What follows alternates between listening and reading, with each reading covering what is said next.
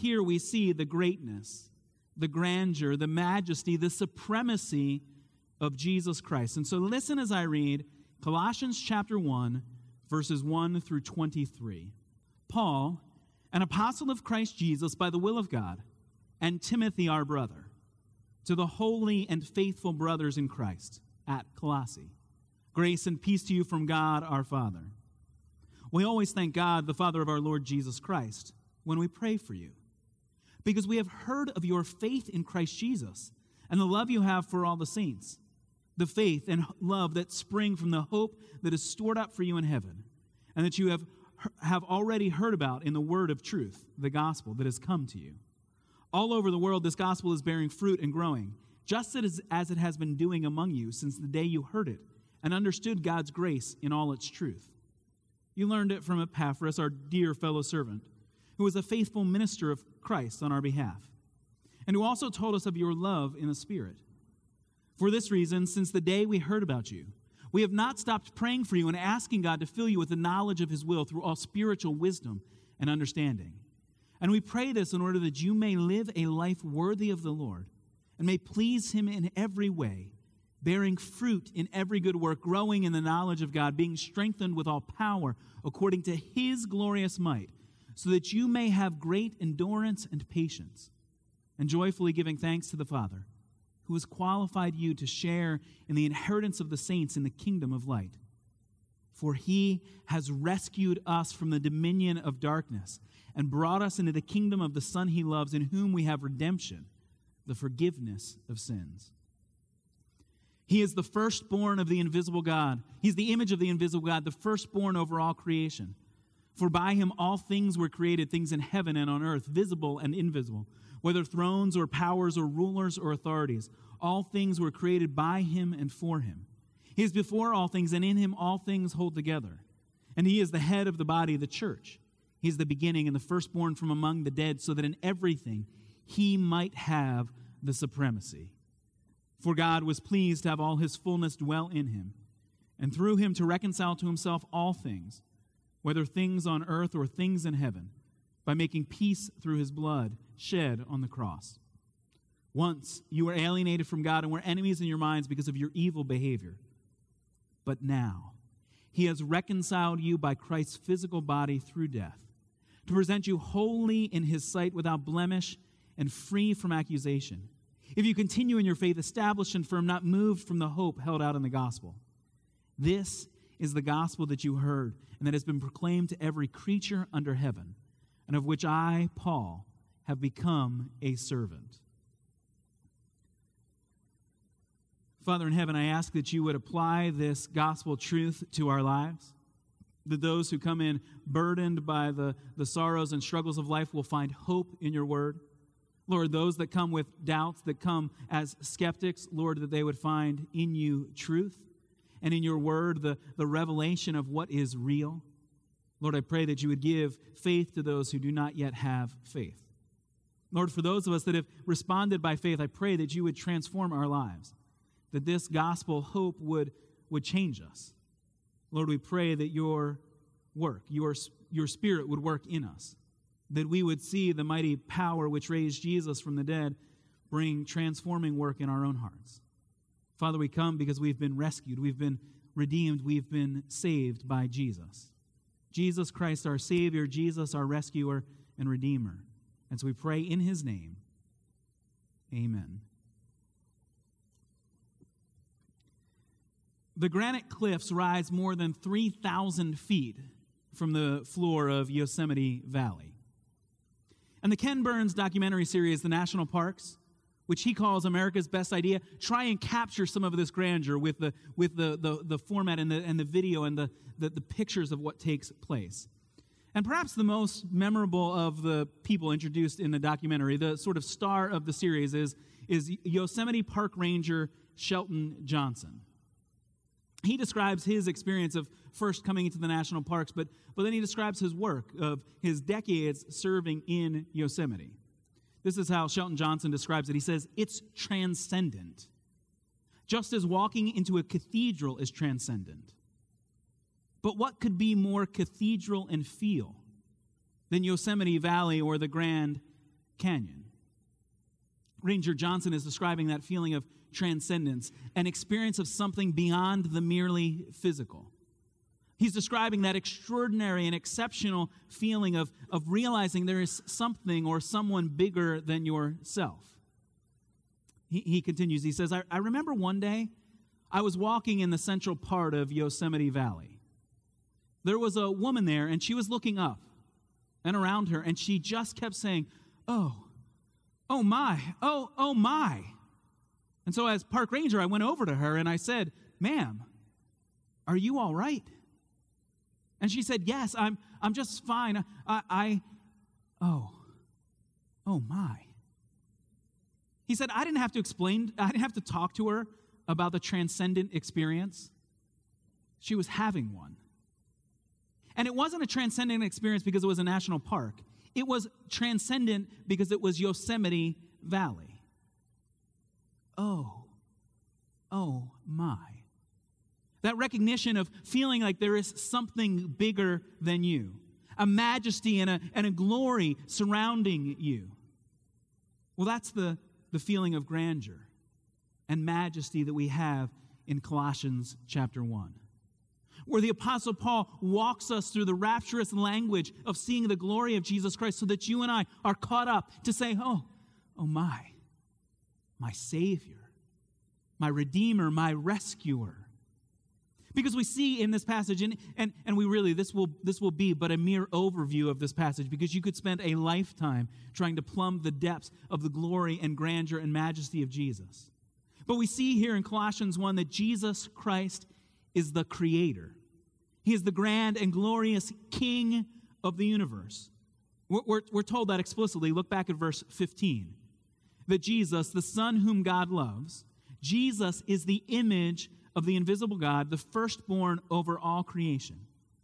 If you want to know what God looks like, it is here in Jesus. He is the picture, the icon, the image of who God is.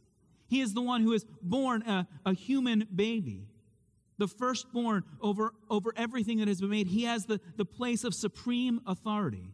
And look at verse 16, describing the work of Jesus in creation. Verse 16, for by him all things were created. Things in heaven and on earth, visible and invisible, whether thrones or powers or rulers or authorities. All things were created by him and for him. He is before all things, and in him all things hold together. You hear the majestic language. Everything you can see, actually, more than that, the things that you can't even see, the, the spiritual realm, the, the principalities and powers, everything in the entire universe was made by Jesus. He is the one who is absolute Lord of all, the creator and sustainer of the universe. It was made by him and for him. Not merely to show forth the joy of God in creation, but to, but to, to echo back God's joy to him. To show forth the glory of God in everything being made by Jesus and for him. And so that makes Jesus the one who is the head of the church. Verse 19 tells us that he is the one in whom the fullness of God dwells. He is the one who is absolutely supreme. Whatever power you can think of, Jesus made it. Whatever position of privilege you can think would, is, is one that you would aspire to, Jesus made it. Jesus is greater than anything you can imagine. He is first. He has absolute control and supremacy in the universe. Now, this is glorious language for us, but we, we, we resist it. We don't like to, to talk about this kind of thing because when we declare that Jesus is supreme, we spiritually step back from it and say, well, there are parts of my life that I would like to keep under my own control. There are certain things that are more important to me than Jesus, and so I will be supreme over these things. I mean, Jesus can have all the rest, He can have all of you and all the stuff that's in your lives, but I'm keeping this for me. So spiritually, we resist this, but I think, I think in some sense, philosophically, we resist this claim that Jesus Christ is supreme. Because, because we culturally think and this isn't true just of 21st century Americans. This has been true at many times during the history of the church. But philosophically, we think that the claim that Jesus Christ is supreme declare that everything belongs to Him, that He is the only hope of salvation, He's the only rescuer. Philosophically, we step back and say, well, wouldn't it be nicer if we all agreed that, that all religions are equally valid? That they all should get a seat at the table, that, that all religious systems, all philosophical systems, all, all views of the world, they, they're all really just d- different paths up the mountain. They're all going to get to God. Philosophically, that's what we want to say.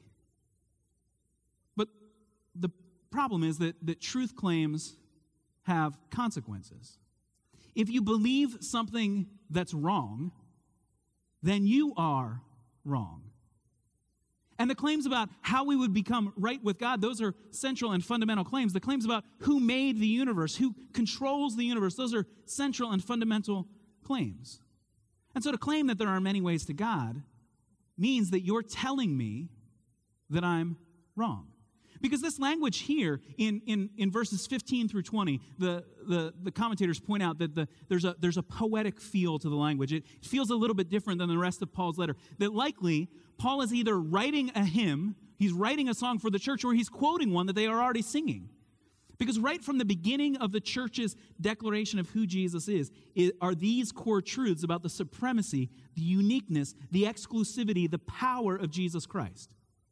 And so when you tell me that all religious systems should be equally valid, you're actually telling me that I'm wrong. Now, Rebecca McLaughlin is a, an author who's written a really helpful book called Confronting Christianity. It, it, it's worth picking up and reading. She, she's written about the big questions that people have about the Christian faith. And she describes a conversation she had a couple of years ago with a, with a friend, a friend with whom she had, she'd gone to school. She's, she's had, had spiritual conversations with him over the course of, of, of many years. And as they're leaving a, a, lecture that they attended together at Harvard, uh, he, Rebecca says to her friend, she says, I know you think that what I believe is crazy. You think what I believe is crazy. Now, now the friend's girlfriend I- I- interrupts. And, and Rebecca explains, partly because she was nicer than either he or I ever have been. So she interrupts and says, No, no, no, that's not what, I don't think that's what he's saying. She says, I'm sure he doesn't think your beliefs are crazy. But Rebecca says, No, no, I pushed back. I persisted. Yes, he does. I believe the entire universe revolves around a first century Palestinian Jew who died on a cross and was raised from the dead. That's crazy, right? To which her friend had to admit, Yeah, I think that's crazy.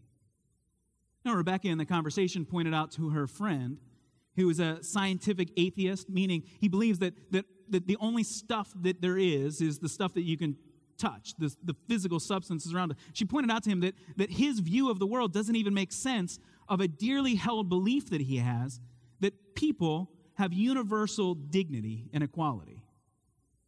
He holds that to be a, a, a, claim, but if, but if it's all just random, if we're just stuff, then people have no value or dignity beyond, beyond something we make up and agree to. And so she points out, she, she admits, she says, he's one of the smartest guys I know. He, he might well win a Nobel Prize someday. But I believe that he is wrong on the most important questions that can be asked. And he thinks that I'm wrong too. Not just slightly wrong, but completely and profoundly wrong. Now, I think, pastorally, I would struggle less with you telling me you think I'm wrong as long as you admitted that's what you were doing. See, but philosophically, you walk in and say, oh, no, no, all religions, they they all get to the same place. You know, I don't want to be somebody who judges another person without recognizing that's exactly what you're doing. You're judging me, you're telling me I'm wrong. So I, I want you to recognize that, that what, what you believe, if that's what you believe, and what I'm telling you is the Christian gospel, the core truth of those are different things.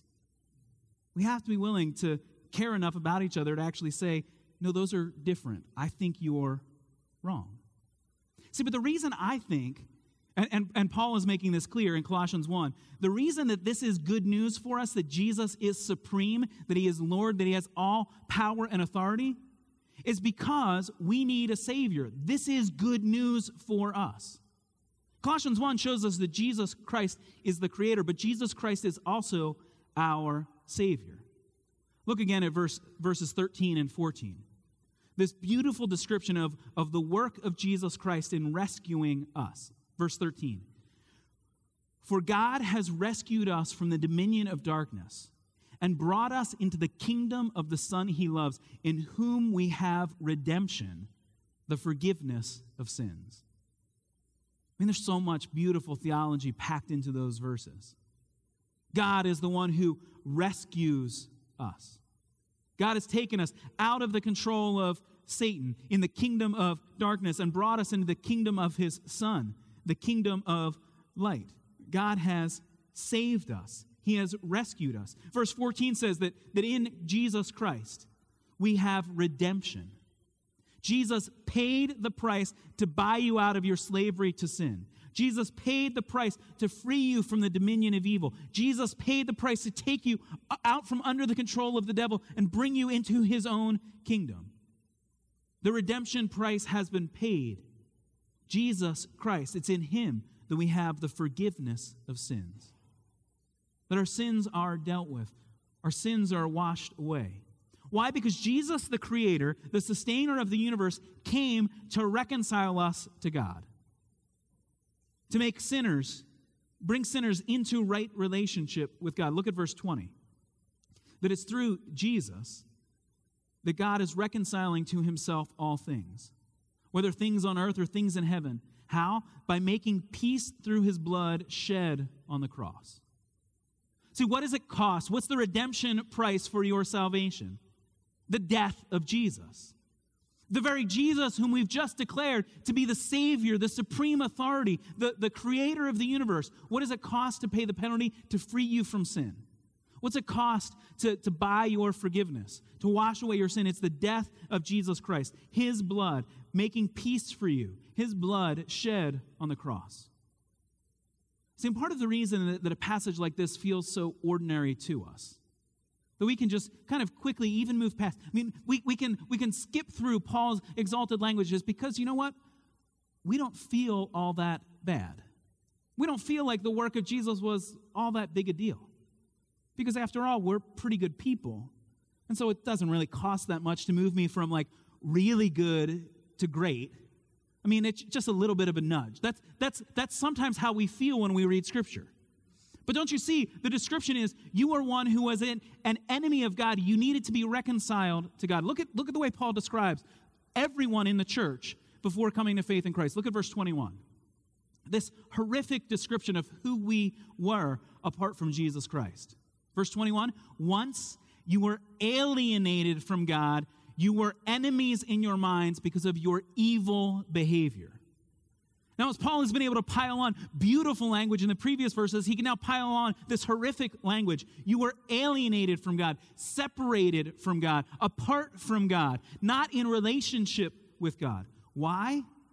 Not merely because you were indifferent to God or apathetic about God, you actually had set yourself up as God's enemy in active opposition against his goodness. Why? Because you are someone who delights in evil. That's the description of, of who we were. And yet, here in these verses, we have that, that beautiful turn of phrase once you were this, and look at verse 22, but now. The gospel there in that, in, in, in, the, in that transition. Once you were alienated from God, verse 22, but now God has reconciled you by Christ's physical body through death to present you wholly in his sight without blemish and free from accusation. See, have you come to see this truth? This truth that you are a sinner, rebelling against God, and yet God has reconciled you to himself through Jesus Christ. See, when we read through a passage like this, when we, when we join with the ancient church in singing this song of praise, then we should be reminded of the greatness of Jesus Christ. But we only see his greatness, his majesty, when we realize where we would have been standing in the depths of our sin, in the horror of our evil, alienated from God? Have you come to the place where you see the glory of Jesus? Now, I remember early in my ministry as a, as a brand new youth pastor, I had taken our students, uh, stu- this, was a, this was at a church before I served here at Faith, taken our students to a, a small youth conference. And so, gathered with several other churches in, in southern Pennsylvania, we, we, had, we had listened to the speaker. And then we, we gathered as a group to, to, to sing and to, to give praise to God. But I, I walked out of the, the, the Bible lesson thinking, I could have done much better than that. I mean, I know I'm new at this and all, but like, I would have been so much, they really should have asked me to be the one who spoke at this conference because that that just wasn't all that good. I don't think it connected with our students. I don't think it, it magnified the, the gospel clearly. They should have chosen me. And then it was my responsibility to lead my own students in worship. So we're gathered there around the campfire, and we and I remember singing a, a song, a really simple song that, that captures the language out of the book of Revelation of Jesus, the Lamb of God. Worthy is the Lamb who was slain. It's a really simple chorus Jesus, Lamb of God, worthy is your name. I mean, it's so simple that I still sing it on Wednesday mornings with our, with our preschoolers here at the church. Jesus, Lamb of God, worthy is your name. And it broke me. Because in glorifying and magnifying Jesus, the one who'd given his life for me, I realized who I was. Now, it's actually pretty difficult to lead worship when you're weeping. That's why worship leaders need to deal with their own hearts before they step onto the platform. Because when you break down in tears and a, and a bumbling, bluthering mess of, of uh, then, then everybody just stops and stares and realizes, I don't know what we're supposed to be singing now. See, because when you gather in worship, when you see the glory of Jesus, when you see the depths to which he went, the Lamb of God slain for me, then you see the glory and majesty of Jesus Christ. See, because in, in Colossians 1, it's not enough to just recognize that Jesus Christ is the creator. It's not enough to just recognize Jesus Christ is the Savior. You need to actually be able to say, Jesus Christ is my Savior. You have to respond to this gospel message. Because when you see the majesty and supremacy of Christ, it should change who you are. I mean, let's just, let's just look at, at some of the ways in which the gospel has changed the, the lives of the believers, the church in Colossae. Look at Paul's introduction back in verse 2. He's really just writing the, the like, he's just filling out the top of the letterhead on this letter. But he describes the church in Colossae. Listen, listen verse 2. He writes, To the holy and faithful brothers in Christ. He describes the church as those who are united to Christ like a family, brothers and sisters in the family of Christ. They are found in Christ so that he can call them holy and faithful. Why? Not because they were holy and faithful before they came to Christ, but because Jesus is holy and faithful. And so, when found in Him, God sees the holiness and faithfulness of Jesus. He describes the way in which the gospel should, should change them their love for Jesus and their love for one another. Look at verse 5. He's describing for them the, the transforming work, the faith and love that spring from the hope that is stored up for you in heaven, that you have already heard about in the word of truth, the gospel. See, they're changed. They are given faith. They now have hope, and that love is shown forth in the church. Paul descri- it, it, it, challenging them then that, that when you come to understand how great Jesus is and how miserable you would be without him, how miserable you were before your faith in Christ, he, he's saying this should change your life. Look at verse 11, or look, look with me at verse 10. I, I read this to our, our elder and deacons, where Paul says, We pray this in order that you may live a life worthy of the Lord and may please him in every way, bearing fruit in every good work growing in the knowledge of God.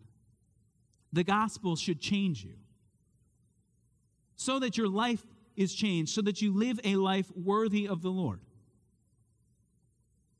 so that you may please Him in everything.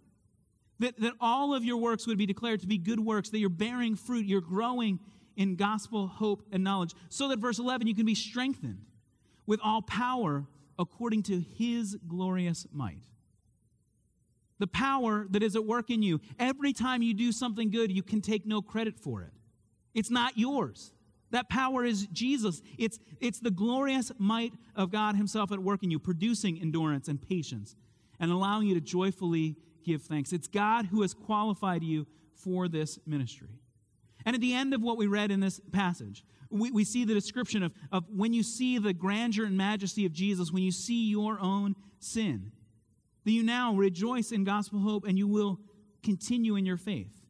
You will be one who is established and firm, not moved from the hope held out in the gospel.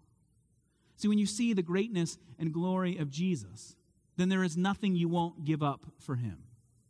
When you see what he gave up for you, then whatever he asks of you wouldn't be, wouldn't be too much.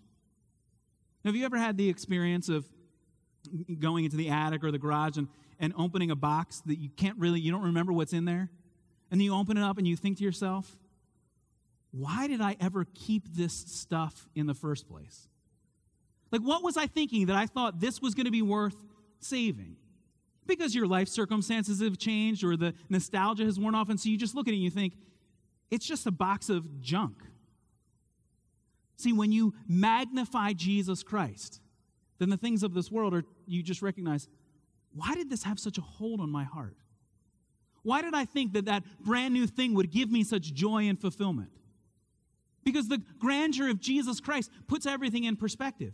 And so, if God asks you to give up that job, or give up that relationship, or give up your wealth for the sake of his kingdom, then you would say, Of course. If God asks you to go somewhere for him, then there's nowhere you wouldn't go because you see where he has gone for you. The King of heaven came down to earth and died on the cross for you. See, Jesus becomes your joy and your hope. Do you see the majesty and glory of Jesus today? He is the hope for the weary.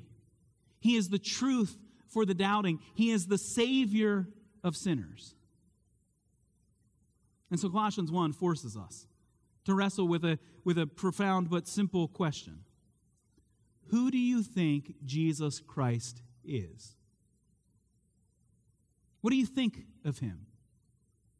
Now, you know, that's a question the Bible asks explicitly. It's a question that Jesus himself asked his disciples.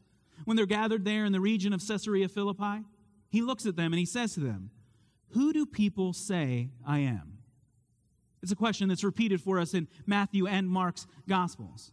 And they answer Jesus when, when asked, What do other people say about me? Who do they think Jesus is? Well, some say, well, you know, some of them probably fall in the category that you're, you know, kind of a good guy. You're pretty nice. You do some good things. Others, they, they, they exalt you even a little bit more. They think you are sent from God, that you're a prophet, a spokesman for God. But then he turns the question on them personally. He does what Colossians 1 does to our own hearts, forces us to, to wrestle with the question but what about you? Who do you say I am?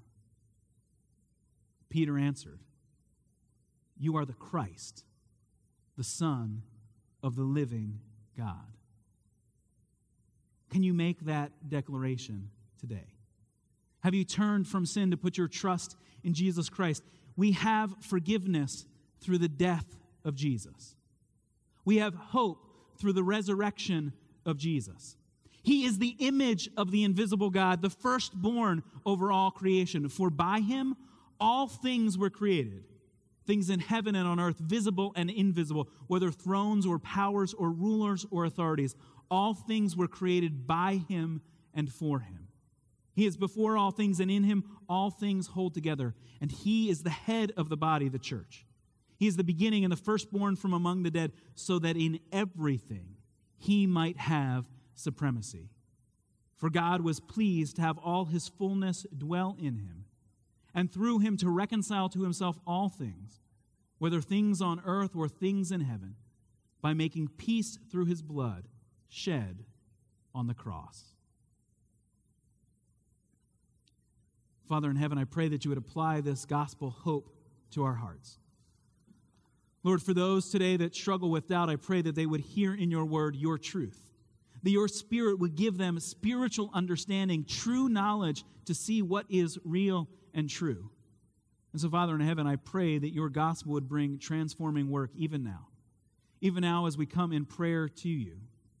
Father, for those that, that are burdened, let them find freedom in Jesus. For those that feel dragged down by their sins, Lord, let them find forgiveness in Jesus. Lord, embolden us to go where you would send us, to speak with, with boldness when asked to give a reason for the hope that we hold on to. Lord, let us hold firmly to the gospel.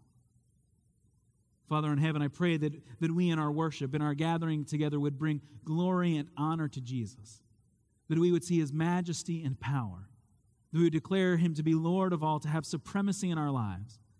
We come praying in the name of the Lord Jesus the Christ, our Savior. Amen.